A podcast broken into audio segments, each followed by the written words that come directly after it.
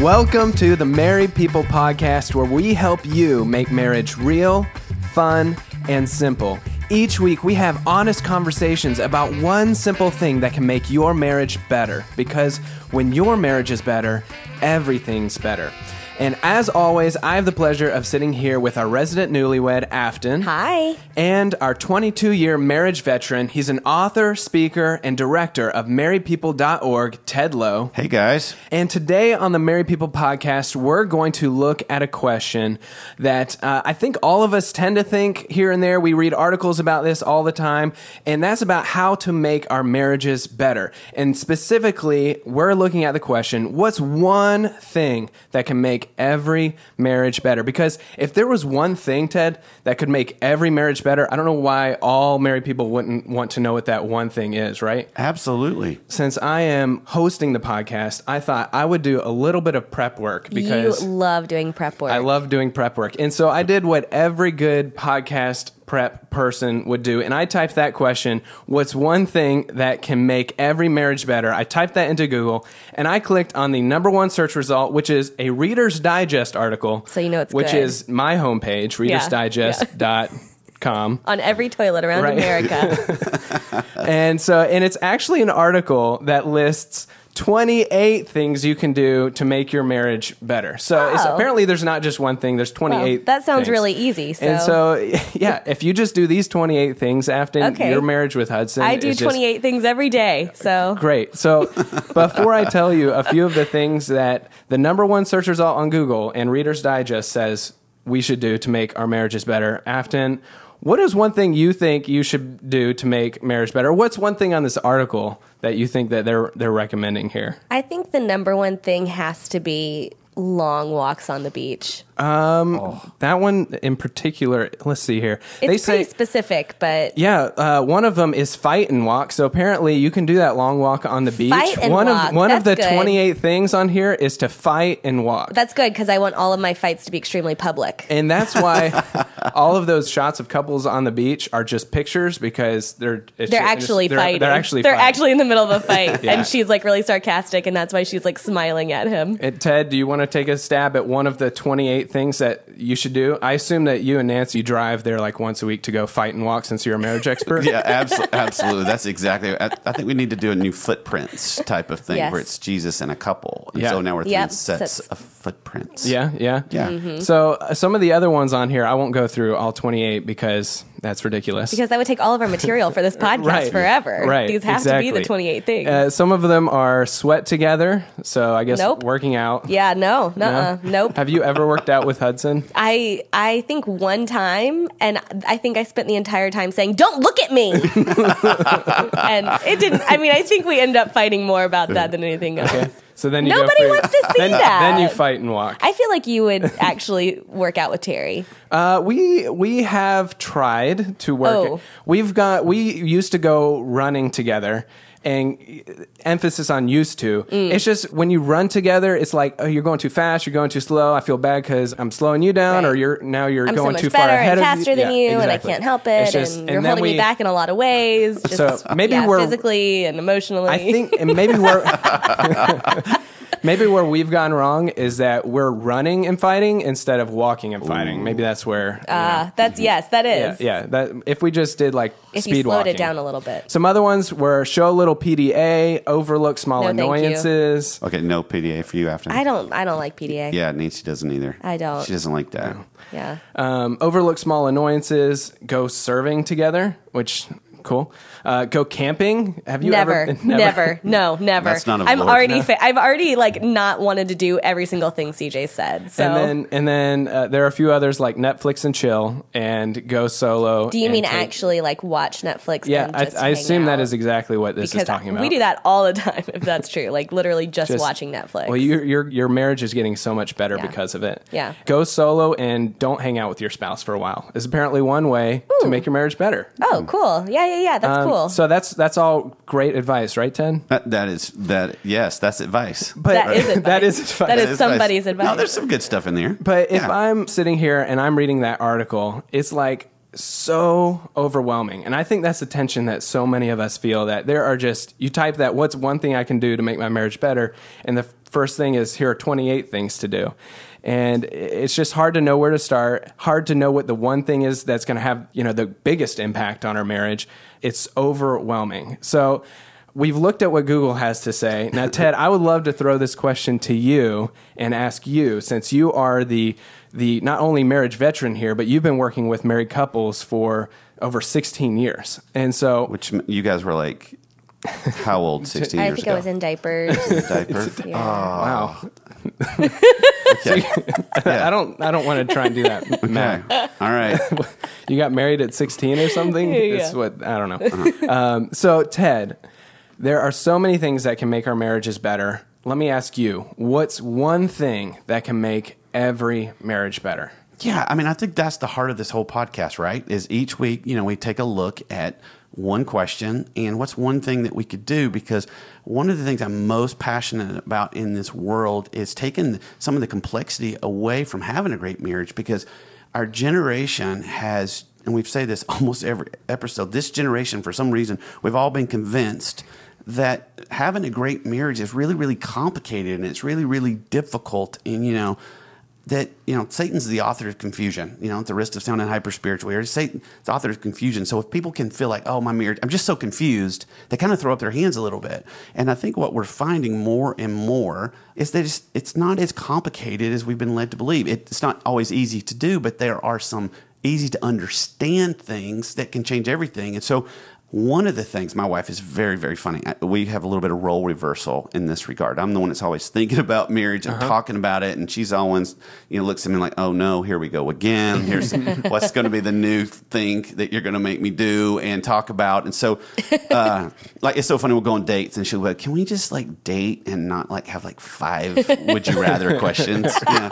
And I'm like, "Oh, but those make it special." You Yeah. know? Uh, but she it was so funny. She nailed the thing that we're talking about today. Is we were doing a small group study video, and so she was one of the people that I was interviewing for it. And she shows up at nine o'clock. Well, they don't get her to record until about four. So now she's changing. You know, Oh. uh, who's going to pick up the kids. And so let's just say she wasn't exactly happy about that. Nancy Lowe's unhappy though, is she just gets kind of quiet and a little bit, you know, uh, keep it to herself. But I, I can tell, I can tell she wasn't happy. But it led to a really great thing because I asked her, I said, "What do you think?" This is all a video too. It's pretty funny. She, I said, "What do you think the number one thing is to have a great marriage?" And she says this. She goes, "Be kind." And then she it. just stops. I went, "Uh." do you want to elaborate at all? and she goes, no, we used to be unkind to each other, and now we're kind to each other. And people just need to be kind. They know how to be kind, just choose it. And so I, I think that's true because I, we look back at our marriage. You know, this is one of the reasons I love doing what I'm doing. Is I feel like at the first of our marriage, we, you know, we've talked about this before. We had random, mo- what felt like random moments of awesome Yeah. and random moments of awful. And I think those moments of awful were always charged by these moments of being unkind. Uh, whether it was her, whether it was me, that we would just be unkind with each other because we could, right? We can't be unkind with other people, like, we, or we don't. Yeah, and I think like when you, I feel, feel like especially when you first get married, or if you're a couple that's been together for a really long time, you get so comfortable with each other that you like kind of lose some of that kindness because you're like, oh, it's just you know, it's just my husband, so I don't have to, you know, we just we're this way. We just are always sarcastic, or we're always jabbing each other, and it's because we're so comfortable that mm. we're able to talk to each other like that, you know. Yeah, yeah, yeah. Right, exactly. And we can use that comfort to love each other better or to to be unkind. And so today that's what we're talking about. It's kindness. And kindness is so important. And I know people may be listening going, kindness, really? You know, Yeah. that seems It's like so Mr. cute. Rogers. It's so cute and nice. And it's not about being nice. It's it's way different than that. In fact, there's a great new study out uh, by Shaunti Feldhahn, who has done a lot of you know research projects. And on this one, she did a whole study of what does it take to have a great marriage. And Yeah. what came out at the end was the most important thing she would say is kindness. And so from there, she created a thing called the, the kindness, 30 day kindness challenge, just to see what would happen with couples. And what she found out was amazing. Well, Shaunti herself is very, very kind. And so I reached out to Shaunti and said, Hey, would you be on our podcast? And she graciously said yes. And so I got to interview her, as you guys know. Mm-hmm. And we're going to let our listeners hear that in just a minute. But before we do, CJ, let them know who Shaunti is because it's pretty impressive. Yeah, so Shaunti uh, received her graduate degree from Harvard University, which I hear is a pretty good school. Heard of it? Saw it on Yeah, Legally yeah, yeah. Uh, and she was an anal- and she was an analyst on Wall Street before she unexpectedly uh, became a social researcher and best-selling author. So today she applies that analytical experience to uncover little changes that have big impacts in our lives, our marriages, and our families. Her groundbreaking books include For Women Only and For Men Only, which are on our bookshelves at home, and have sold more than 2 million copies in 23 languages. So she knows what she's talking about, oh, right? And her newest book, The Kindness Challenge, is sparking an international movement called the 30 Day Kindness Challenge, just like Ted was talking about a second ago. And so we're talking about what's one thing that can make every marriage better. Ted, you're saying it's be kind. Your wife says it's be kind. And Shaunti, and all of this research, is saying it's be kind. It's absolutely huge. I want you guys to hear from her.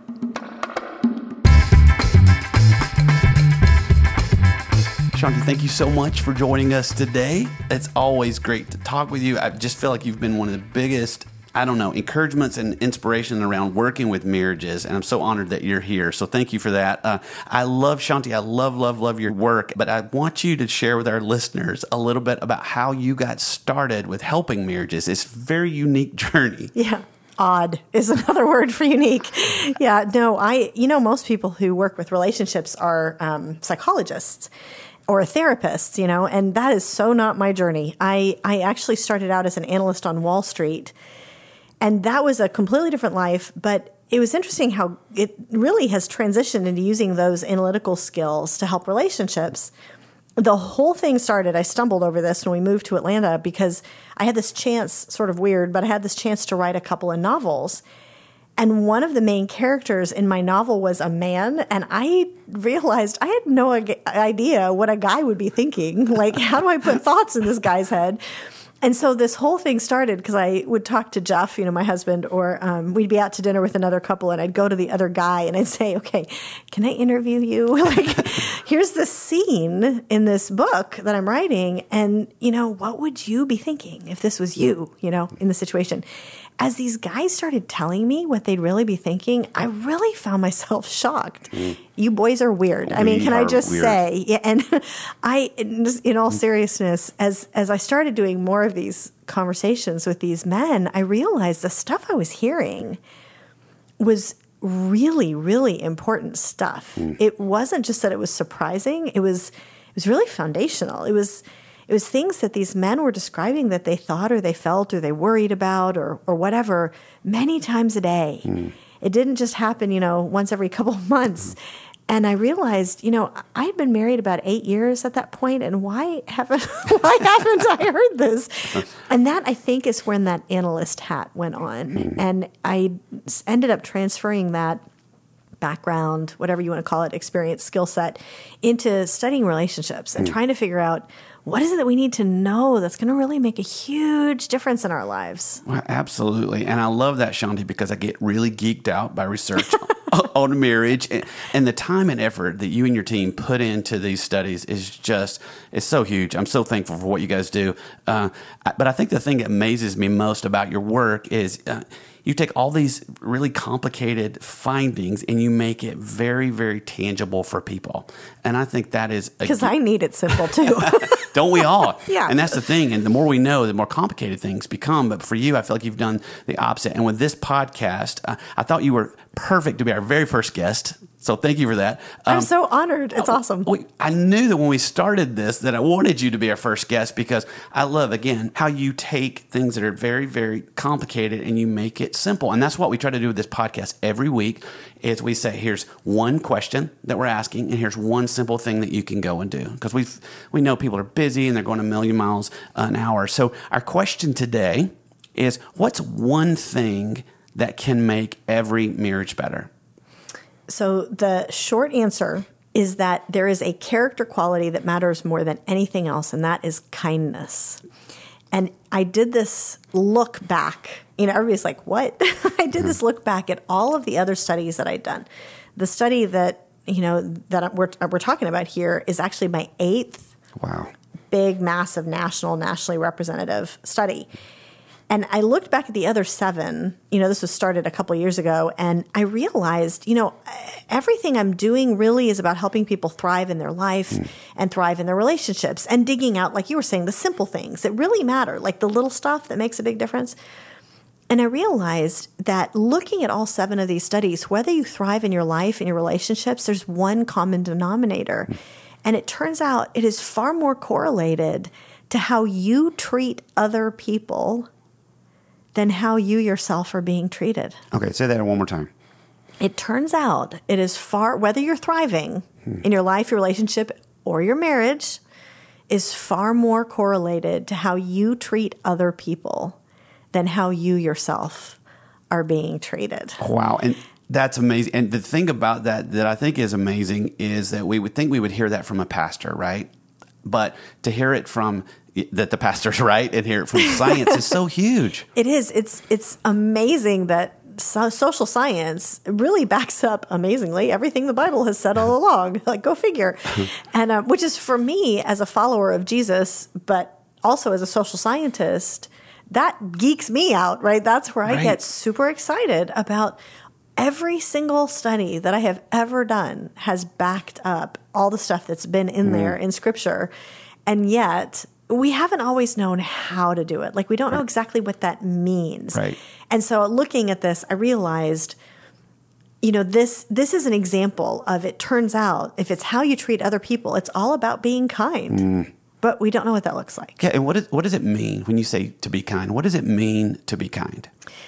So the problem is is we already think we kind of are kind, so we have to we have to learn that it is something a little different maybe than than what we've been thinking.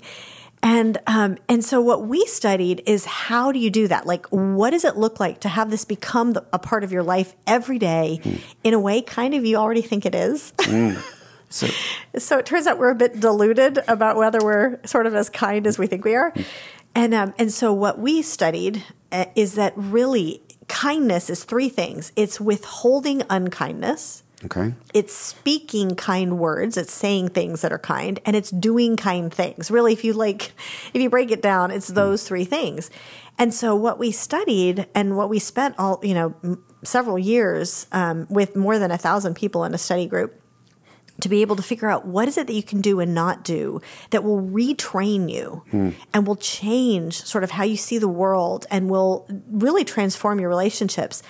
And we ended up with what we called 30 day kindness challenge. Okay. And I had seen this years ago um, when Nancy Lee DeMoss, now Nancy DeMoss Wolgemuth, had done a big radio interview, and I'd been talking to her about some of these things, and she issued this challenge, and it got me started thinking about some of these things, and it ended up morphing over the years into this 30 day kindness challenge. And it turns out you have to do three things for 30 days, and it's super, super simple. You have to pick one person that you want a better relationship with. And of course, you know, in this venue, we would encourage your spouse, you know, do this with your spouse if at all possible. Right. Um, and you know, maybe you have a good marriage, you just want to make it better, or maybe you're in a difficult season, right? And for 30 days, you first you don't say anything negative about that person.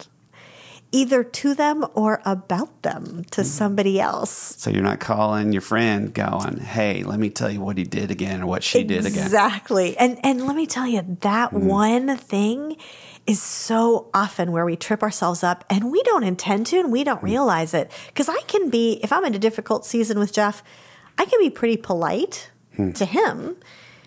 And, but if I'm going to my, you know, girlfriends who work with me and I'm like, ugh, you know, whatever he did, I don't realize that I'm actually sabotaging how I feel about him. Wow. Which is the opposite of what we've been told because a lot of people Yes. find a friend to vent to. Yes, exactly. So you're saying that science is showing that's not the thing to do. Actually, believe it or not, science has found over the last number of years that it's the reverse. We've we have all bought into this idea that venting is healthy. And I used to say this too, like, you know, it, it, if you vent a little, it keeps the kettle from exploding, hmm. right? So it turns out that is totally inaccurate neurologically. It turns out that the what the brain scientists have found is that as you express frustration, as you express anger, as you roll your eyes, as whatever it is, hmm. what it does is it further activates this interconnected neurological anger system in the brain. Wow. So instead of like letting the steam out of the kettle, so to speak, a better analogy is it's like turning the heat up under Wow. the pot, right? It's up and up and up, and you get more and more frustrated. Whereas if you don't do that, if you refuse to s- express those things, or at least as much as you were before, for the pleasure of complaining about them, um, it's like taking the, the heat, it's like taking the pot off the burner. Wow. And, and as you as you smother that to some degree, instead of making you explode more, which is what we've been told, actually it sort of makes you sort of like putting the pot lid on and hmm. the steam goes away and you're kind of just not as angry anymore. Wow. So that's the first thing is that if you for if for 30 days if you practice not saying anything negative about your spouse either to them or about them you'll actually find that you notice the negative stuff less. Wow. So that's the first thing. The second thing that we say every day for 30 days is to find one thing that you can sincerely praise. Hmm. You know, something you can sincerely affirm. Like, okay, I can't complain to my girlfriends about whatever happened that he was late for dinner or whatever, but I can notice, you know, the other day he actually did go pick up the kids from their you know, activities and whatever so that I could be out and do this thing I wanted to do. So I tell him thank you for that. And then I go to my girlfriends and I say, "You know what he did yesterday? He was so sweet. He went and got the kids." And and what I'm doing actually is it's essentially like Philippians 4 8, where God says, you know, if you're frustrated, here's what you do you think about the things that are worthy of praise, the mm. things that are excellent and beautiful and lovely. And think about the things that are worthy of praise rather than the mm. legitimate things that are worthy of driving you mm. crazy. And the peace of God that passes all understanding is going to guard your hearts and your minds in Christ Jesus. You know, it's it is amazing once we actually start focusing on okay, I need to praise him at least once today or I need to tell her at least one, you know, affirming thing. Suddenly, you start noticing those things more. And again, the, the negative things just don't loom as large in your mind, and the, the good ones do. So that's the first two things. Don't say anything negative. Find one thing, thing that you could say every day that's positive and tell them and tell somebody else. That's a big deal because you're not just telling that person, you're telling somebody else. And then the third thing is to do a small action of kindness, a small action of generosity for that person. You know, it, it could be something as simple as that you know it matters to your wife that she just hates getting up in the morning. Not that this describes anybody in the room, but maybe, just maybe. And hmm. and so it makes a difference that that she knows that you've made a pot of coffee hmm. before she gets up. Or or that you know, you don't normally do the laundry. Usually that's kind of the thing that matters more to her. But just this once, you're actually you know, going to try to do this. And you even call her and say, you know, now what can't go in the dryer? Like to make it Sure. clear that you care about that kind of thing. Right. Lit, I mean, just a little thing. Hmm. And it says to the other person, you're worth this. Hmm. And it tells you they're worth this. That is so so powerful And- because I think a lot of times in marriage helps world we love to give people big solutions, and at the end of the day, it's these little things It's that are re- little. it is, isn't it? We we found, believe it or not, this blew my mind when I got the spreadsheets back from the big survey that we did. That if you do these three things for 30 days, 89% of relationships improved. Wow. 89%. Which is crazy. Like we don't see hmm. those kinds of numbers in social research, but if you think about it, it makes perfect sense that 89% of relationships would improve because what you're doing is certainly you're you're impacting the other person, obviously, but the biggest thing you're doing is you're completely changing you. Hmm. So you're the common denominator in your relationship, it makes total sense that it would improve. Wow. So, can you give give our listeners a couple of examples? Uh, I love the one about hey, maybe somebody in this room uh, likes to sleep in a little bit more, works late at night instead of her husband making a pot of coffee. That's a huge deal. What are some other examples that you've seen through your research? Well, let me tell you, the biggest to me, the biggest unseen problems that are huge fixes with a little bitty action is understanding your type of negativity Wow. and withholding it and stopping it, stopping yourself from doing it. And and I will I will confess that that I honestly in all candor when I first saw how the research was coming, I thought to myself, I can't believe I'm going to say this out loud. I actually thought to myself, well, I'm going to need to work on two and three, you know, saying the things that are positive, words of praise, and doing the little actions of generosity. But I'm not going to need to worry about number one. I mean, I'm not negative, Mm. right? Like, I'm a glass half full kind of girl. I'm a positive. And it wasn't until I started cataloging the different types of negativity. There turns out there's seven different, completely different patterns. Right. And people can find this, and I'm going to plug the book a bit because I love the book. Oh, sure. The sure. 30 Day you. Kindness Challenge. It's amazing, amazing book that, that unpacks all this in a much deeper level. But it's still, the thing I love about it, it is still very clear. So I don't think, you know, when you talk about the different types of negativity, Different patterns, different yeah. patterns, that it didn't overwhelm me to read it. It just always focuses on this one thing called kindness. Yeah, well, it's because you, as you look at the list of the different types of negativity, you're going to see yours pretty quickly. Oh, yeah. like for me, I realized I I am negative. I'm negative every single day because one of the types of negativity is exasperation. And I get exasperated with my kids all the time. And I don't realize that that's just as terrible for them as if I was saying some of what I'm thinking out loud. I mean, like, uh, for example, I, um, you know, you know, I have a 14 year old son. He's in eighth grade and he works really hard, but he's learning issues. And, you know, so we'll work really hard on some homework or mm. something for a couple hours and then he'll forget to turn it in. And it's like, oh, and I just get so frustrated. Mm. Buddy, why did you do that? You know, whatever. And I don't realize that when my voice is rising and I have that tone in my voice, I don't realize that what I'm saying pretty directly is, you're an idiot. Mm. Now, would I ever use those actual words with my sweet 14 year old? Of course not. Like, I would never use those words, but that's exactly what I'm saying hmm. when I get exasperated. So there's these different patterns and once you withhold that and you you realize this is my tendency but it doesn't have to be. Hmm. And this is something that okay, this is kind of a character issue. Like I need to work on this. This is my pattern of unkindness essentially. And once you work on that, you see these huge differences. Honestly, again, speaking really candidly, my son, he was driving home um, from school with me in the car, and he actually started crying. And he's, you know, he's not. That's not him. And um, And he's 14 He's, he's 14, 14. and he was like, "I feel like you think I'm an idiot. I feel like you think I'm dumb, mom." I mean, talk about breaking your heart so as I'm driving, uh, and I'm just sitting there going, "Oh my gosh, this is this is something that I really need to work on." So I started to do the 30 day kindness challenge, and I wasn't doing it for him, but as I'm starting to withhold all negativity. And as I'm starting to find the things to praise, I realize how often I need to do this. Right.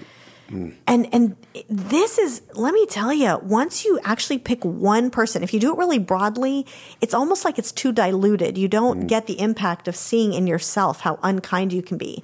But when it's one person, suddenly everything is magnified and you get this awesome, scary, but awesome chance to really work on yourself. it's so amazing and you know thinking through the lens of, of marriage as i've been you know wrestling with this and you know i've been listening to a book which people say that's not really reading a book. I'm like well then i don't guess i read any because i love to listen. So it was a great listen.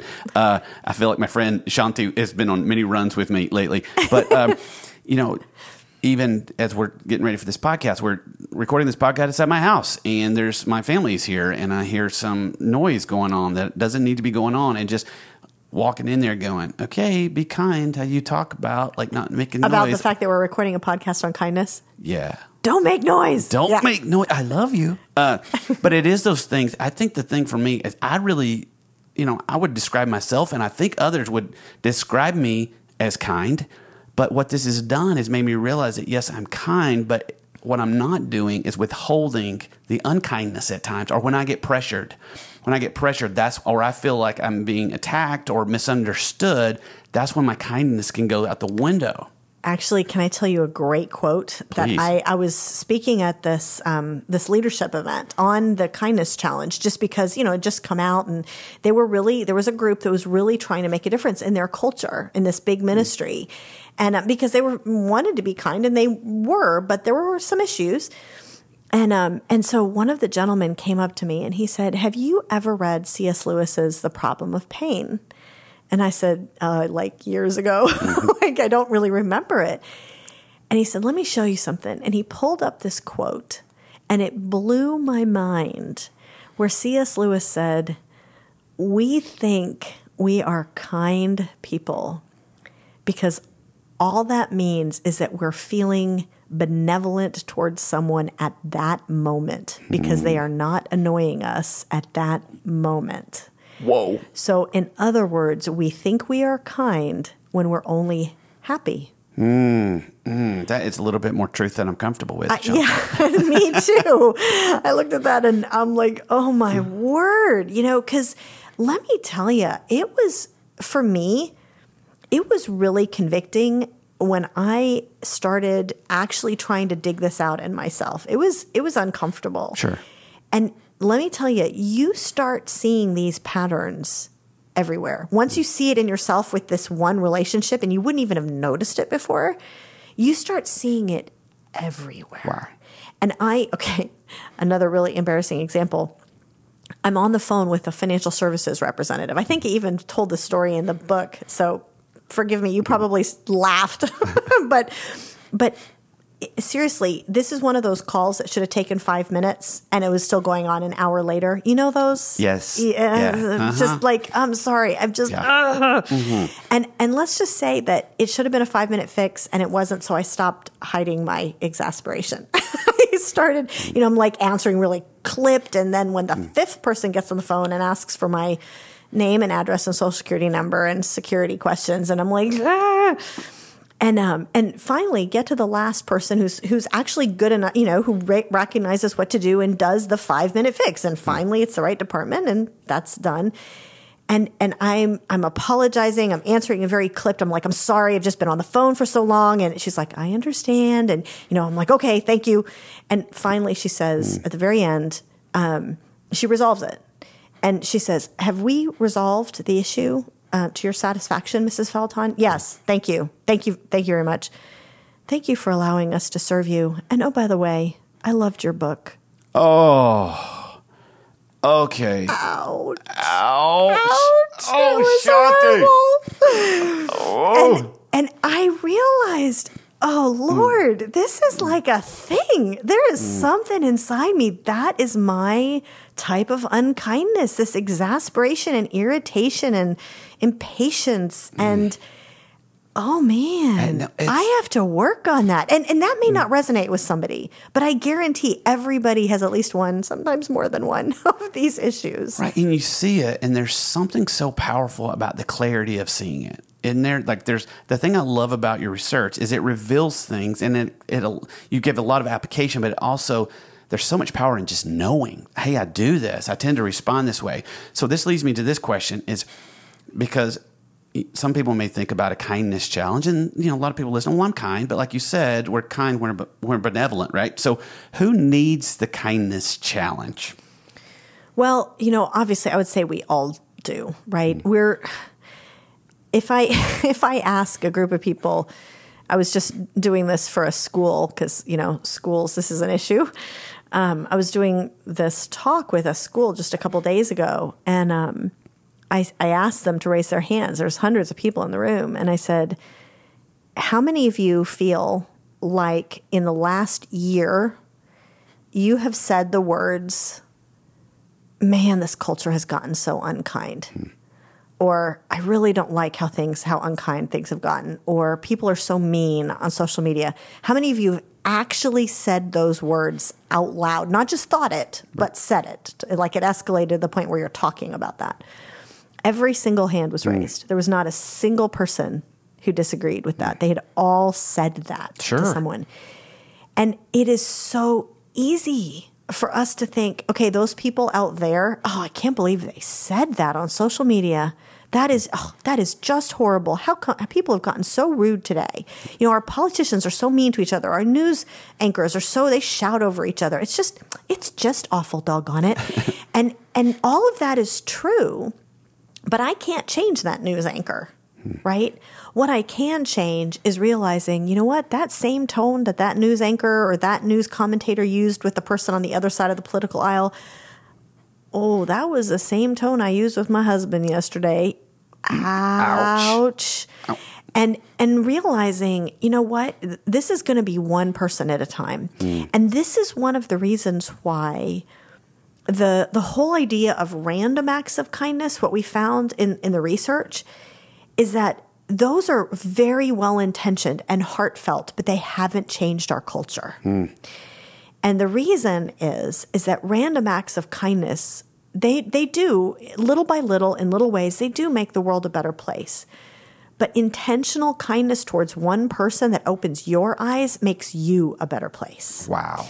And if you have your eyes opened, suddenly you change. And now you, one person, you are now have the opportunity to literally change and transform the interactions with every single person you interact with. Mm. So there's this exponential growth as opposed to the one moment in time when you treat the cashier at the grocery store kindly Right. or you, you pay for the beat up car behind you in the drive through line all of which is wonderful. Those are acts of grace, those are acts of kindness, but they don't really change you.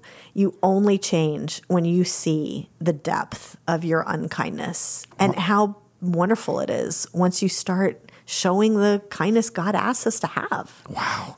You know, and I think about the people that live in my house, other than myself. There's three kids and my wife, and I think if they're going to live in a home of kindness, it's going to be because I choose to be kind, and I want mm-hmm. them to live It's a in great way of putting it. in a home of kindness. I really do, and I, if they're going to have that, it's going to be because I agreed to be like that. And I think what you've done so well with this research is, you know, you talked about before how like listening to the negativity and saying the negativity actually rewires our brain to It or- does. to be negative, right? It does. It, it there is actually a neurological process that happens, and and here's the good news: mm. it works the other way too. Yeah. There's a neurological change that happens when we focus on.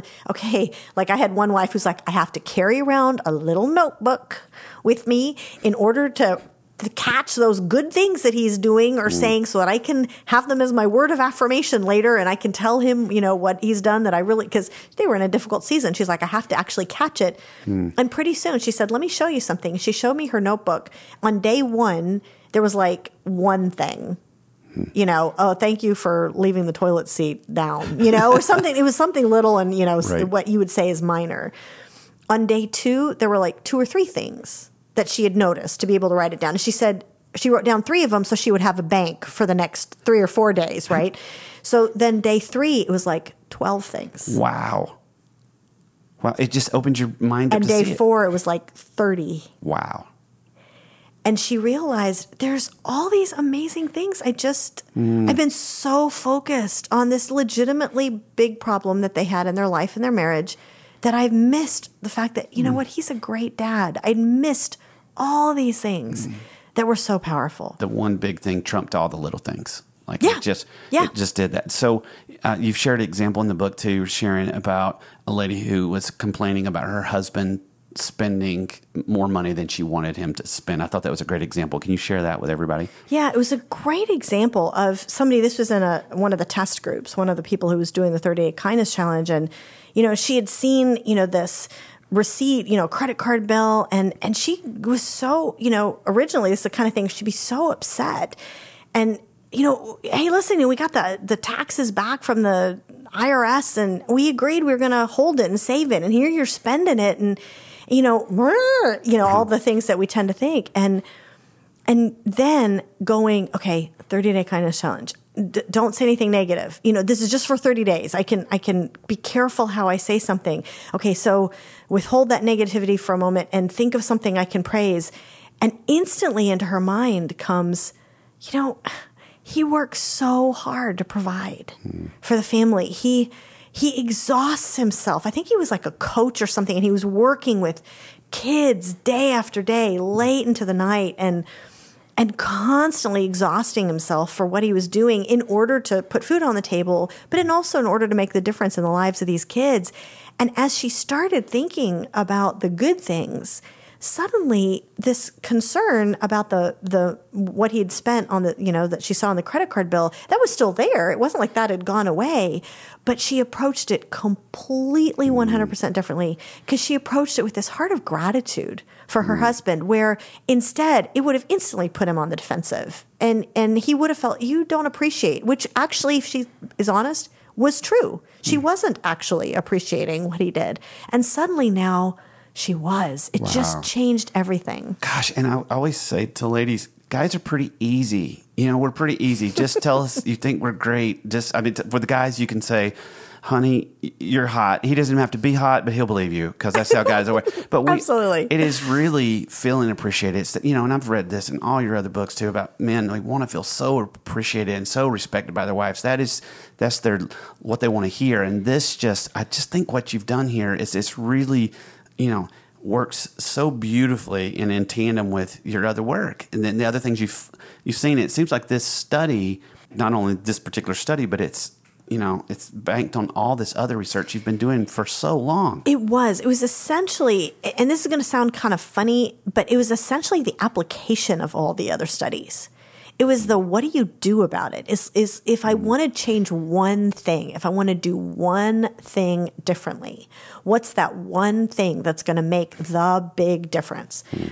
And and this is really it. Honestly, if you're if you're in your marriage and you're either maybe you've got a good marriage and you want to make it better or you're in a difficult season right now seriously try those three things for 30 days it it is transformative and and honestly just alone figuring out your pattern of negativity your pattern of unkindness i know i sound like a broken record but stopping that alone Right. has a big impact Absolutely. Talk to people because I was sharing this with my small group last night. I said, I've read this incredible book. I've taken this assessment. It's so great. Uh, let's do it as a small group. And it's on kindness. And one of our toughest guys there, he looked at me and goes, Kindness, that sounds a little squishy. That's his word. i love that Isn't it a funny word? That's awesome. Squishy. And I knew what he talked about. I want you to talk to him, the guy that says Sure. feels squishy. But I th- also think that that will be the person who's struggling with something quote unquote big in Mm-hmm. their marriage. Tell me why this matters to that and why this is not squishy. So here's the easiest way of answering that. So kindness, it turns out, is the furthest thing from this vague, ephemeral idea. You know, it seems kind of beige, it seems kind of squishy. You hear that word, you know. And it turns out actually kindness is a superpower. It has this unbelievable power in whatever it is that we are trying to improve in our life. Like literally, I was looking at this and looking at all the numbers come back on the survey, and I'm like, oh my gosh, it's like a one size fits all. Like if you want a better life, be kind. You want a better marriage, be kind. You want a better sex life, be kind. You want to have your kids have a better relationship with you, be kind. You want to be at a better boss, be kind. You want to make more money, be kind. Like it was everything.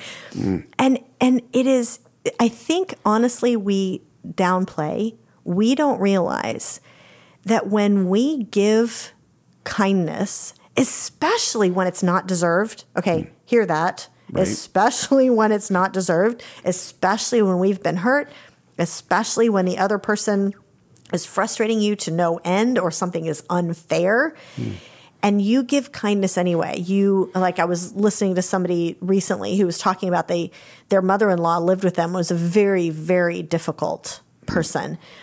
And and that this couple just was kind to her with everything in them even though they didn't want to be. She was very difficult and one day, her whole personality just started to change, and she became this delightful human being. And she lived with them for something like 15 years until she passed away. But she was, and, and I ended up getting to know her as well. And she was just an absolutely delightful person who brought so many so much joy and to see the personality shift that type of change of someone else's heart because that's what happened right her heart changed if you think about it that is just as miraculous just as supernatural as the Israelites walking out in the desert and finding breakfast in the morning. Mm. I mean, it's it's it's literally supernatural. There is no natural explanation for it. So, in other words, we think of it as this vague thing, and once we realize, no, actually, there's a super practical, super powerful thing that's happening here. because it was It the, changes. It was the daughter-in-law and the son who just poured out that kindness, even though they were not receiving kindness. Right? Yeah, the opposite of. yeah, they were getting the opposite of. Yes. And her her heart changed, and it is absolutely miraculous. And that's the thing. Like I'm probably, you know, I try to be realistic, but I feel like I'm one of the most optimistic people when it comes to marriage because I just go, hey, it's we've made marriage way more complicated. We've made it too complicated. People like me have made it too complicated. And what I love is research is agreeing with this. I love it when research agrees with me, Shaunti. I'm I'm so, So, glad to be able to help. Yes. you provide that.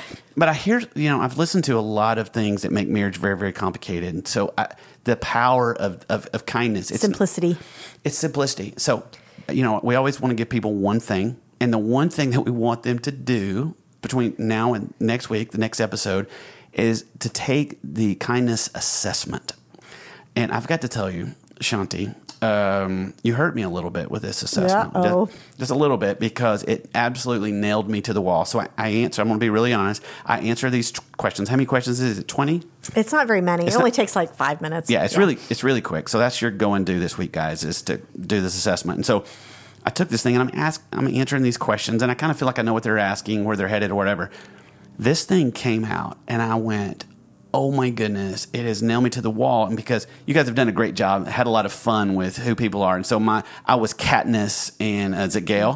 Gale from Hunger Games. So I was Gale from Hunger Games and what it said about Gale is Gale understood kindness and loved it for other people, thought about it on a really wide, large scale.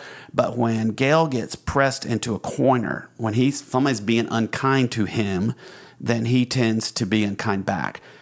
And I said, darn you, edited Shaunti Feldhahn, because, but it was so powerful. And I read it to Nancy thinking she was going to go, that's not true. She went, oh, okay. Like she didn't argue with me, which meant like, hmm, I think I just got validated.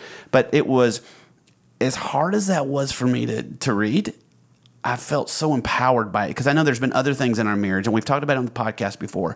It's when we get clarity, even on the bad things, it just brings it into the light, and all of a sudden we're so empowered. So that's what we want people to do with this assessment, and I, you know, and I'm not going to hold back. I know that that will lead them to to want to read the book and and do the challenge because the challenge is powerful too. But I think if people just take this assessment, it's huge. Yeah, I listen. I was telling you before we started the podcast that I was Katniss, right? That was uh, you and me. That made me feel got so much very, better. Very, very similar scores. And as I was putting together the assessment, and I had my, you know, social researcher, social scientist hat on, and I'm trying to be very dispassionate to do it, you know, in a way that was objectively important and all that kind of stuff and would lead to good deliverables and useful stuff for people. Somewhere in the back of my mind, as I'm writing down these questions and like scoring things, I'm going, this is going to be bad for me personally. This is not going to be good because I knew that I was not going to score very high compared to what I thought it was. Just in, in closing here, Shaunti, what is there anything you would say? You know, we try to talk to millennials. I think millennials get beaten up so badly. Oh, totally. And it just Totally frustrates unfair. me. It's totally unfair. And the generation before us has always said the one coming up was something was inadequate or something was wrong. And one of the, our goals on this podcast and through married people in general is we want to be the most pro millennial organization that there is because they're the largest, you know, they're representing the largest part of the population. And I don't think they need to be beaten up with all these unkind words. Can we speak a little bit to the millennials in terms of how kindness is, you know, it's powerful in their marriage, even though they're being told every day that something's askew with how they view the world. Oh no! Listen, you know, you're aware of some of my other research about the divorce rates and all that kind of stuff with the good news about marriage, and and the reality is that actually the millennials have the the best chance of success of any generation in the last like 50 years or whatever, um, because they're coming at it. They're coming at marriage. They're coming at life from a perspective of I'm going to be really purposeful. I'm just not gonna, you know, kind of be blowing with the wind and hmm. let whatever happens happens. It's like, no, I've seen previous generations divorce. I'm not going to do that. I'm going to be very purposeful. It's actually one of the reasons why millennials are waiting longer to get married, um, which in the end, in terms of the health of the marriage, is not always a bad thing. Right. You know, we that's one of the reasons divorce rates are, are falling so much, contrary to popular opinion but they're falling so much because people are waiting a little bit longer, and to to some degree that can actually be healthy. Um, now, when you wait too long, then you start getting scared, and that's Right. another issue. But the average, you know, rates of, of marrying at you know the late twenties, that's not necessarily a bad thing.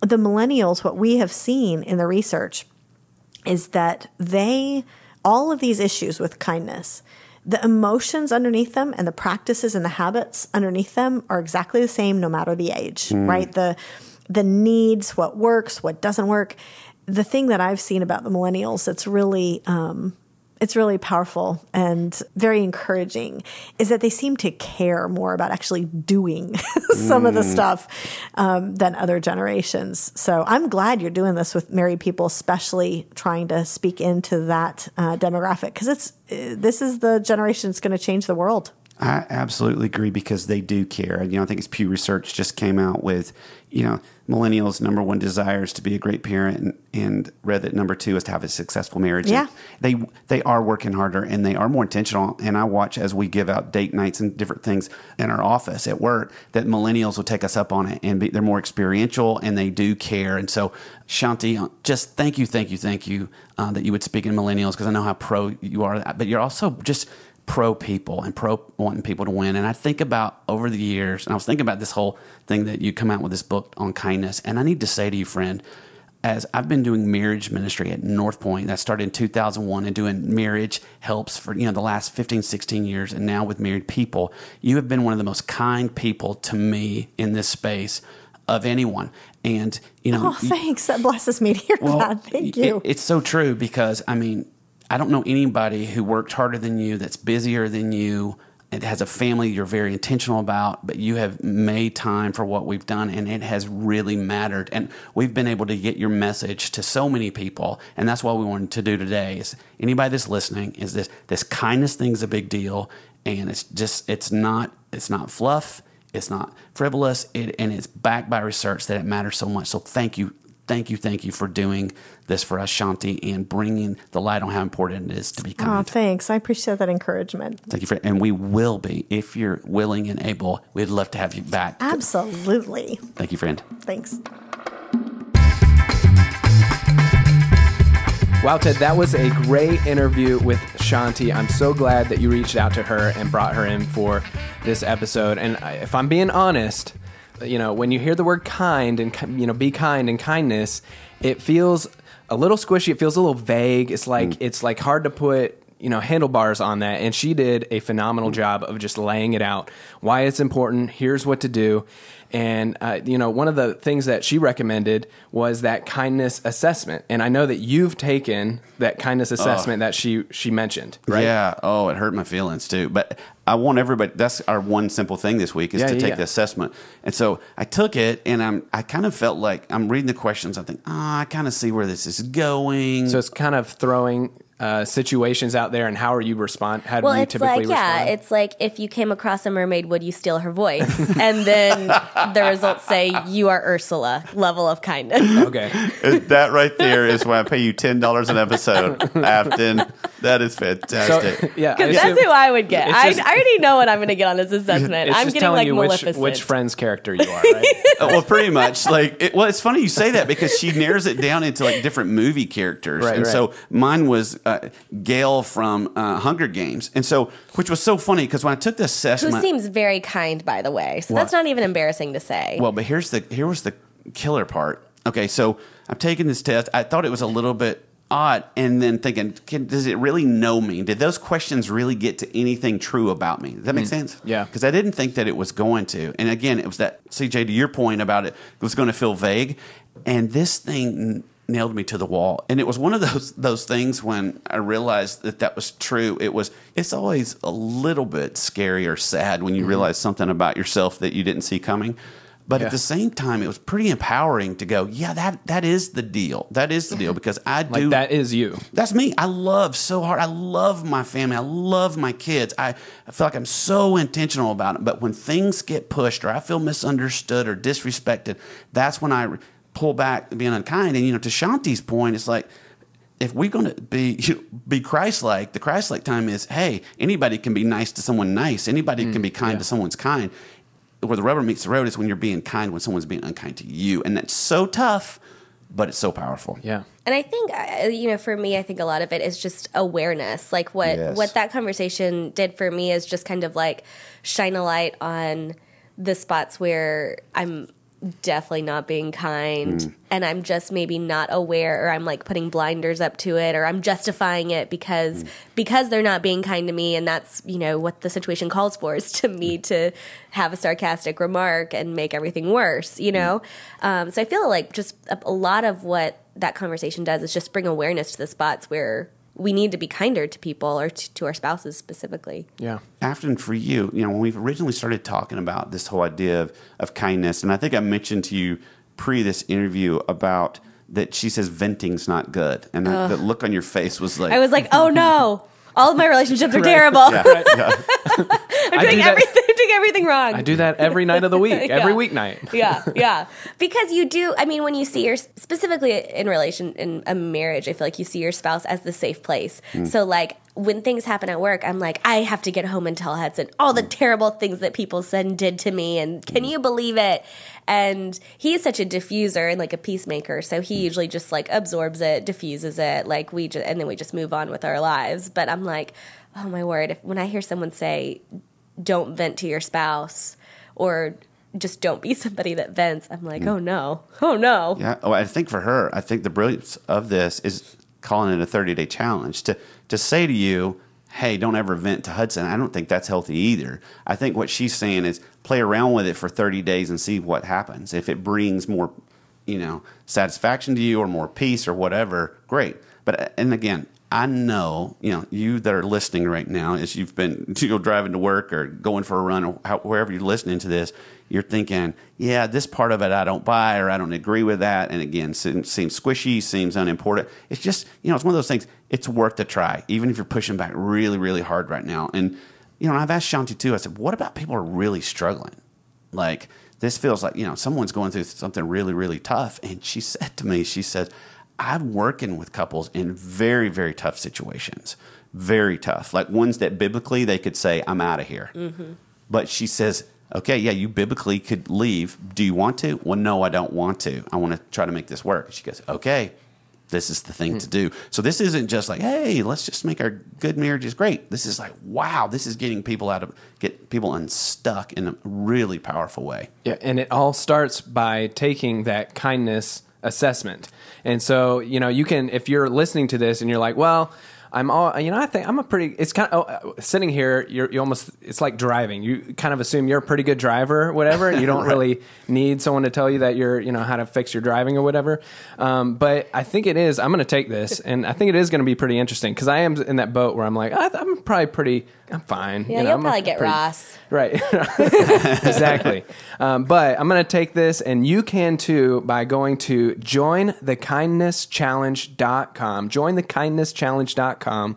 Shaunti has it set up really easy for you. It's going to take you like five minutes, and you'll find out exactly who you are and where you land uh, in this whole kindness in the spectrum, of like you're Voldemort or you're Dumbledore. Yeah, And exactly. anywhere in between. That's the spectrum. Yeah, that, I'm pretty sure that is what her spectrum is. Yeah, yeah. That would make the most sense. You know what is really interesting to me about our conversation today? I feel like it really ties back to our first podcast episode about micro moves, which I feel like micro moves are really similar to like this kind of like kindness assessment, kindness challenge thing where it's like, how kind are you really? Like when you really start thinking about um, how you're making these kind moves towards your spouse and trying to like, you know, raise the energy in your, your How's that going, by the way? super awesome. Yeah. I like told Hudson about micro moves, and now in our house, like we're like, hey, can you can you micro move me? or like I, I I did get up and make coffee and let the dogs out one day, and I went back into the room and I was like, hey, I just want you to know that I micro moved you twice already this morning By taking out my know- dogs. yeah, by taking out my own dogs and making myself coffee, I micro moved you twice.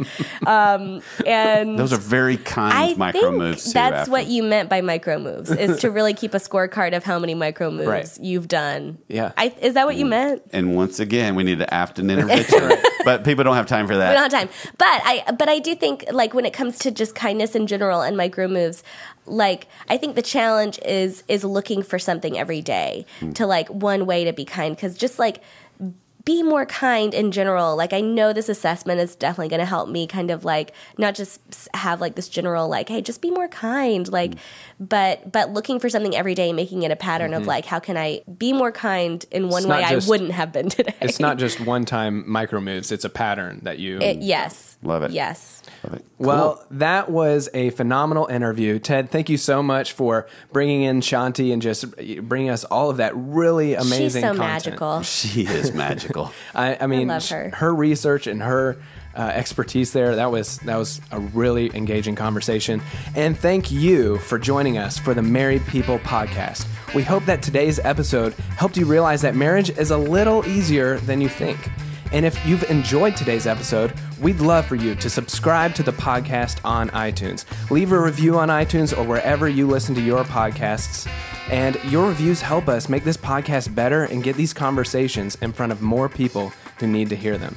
And finally, for more great resources to make your marriage better, you can check out Ted's book, Your Best Us, and you can check out Shaunti's book, The 30 Day Kindness Challenge. We'll have links to all of these books and assessments and all of that kind of stuff on our website, marriedpeople.org. And join us for next week's episode where we'll be asking the question Can your spouse really meet all of your relational needs?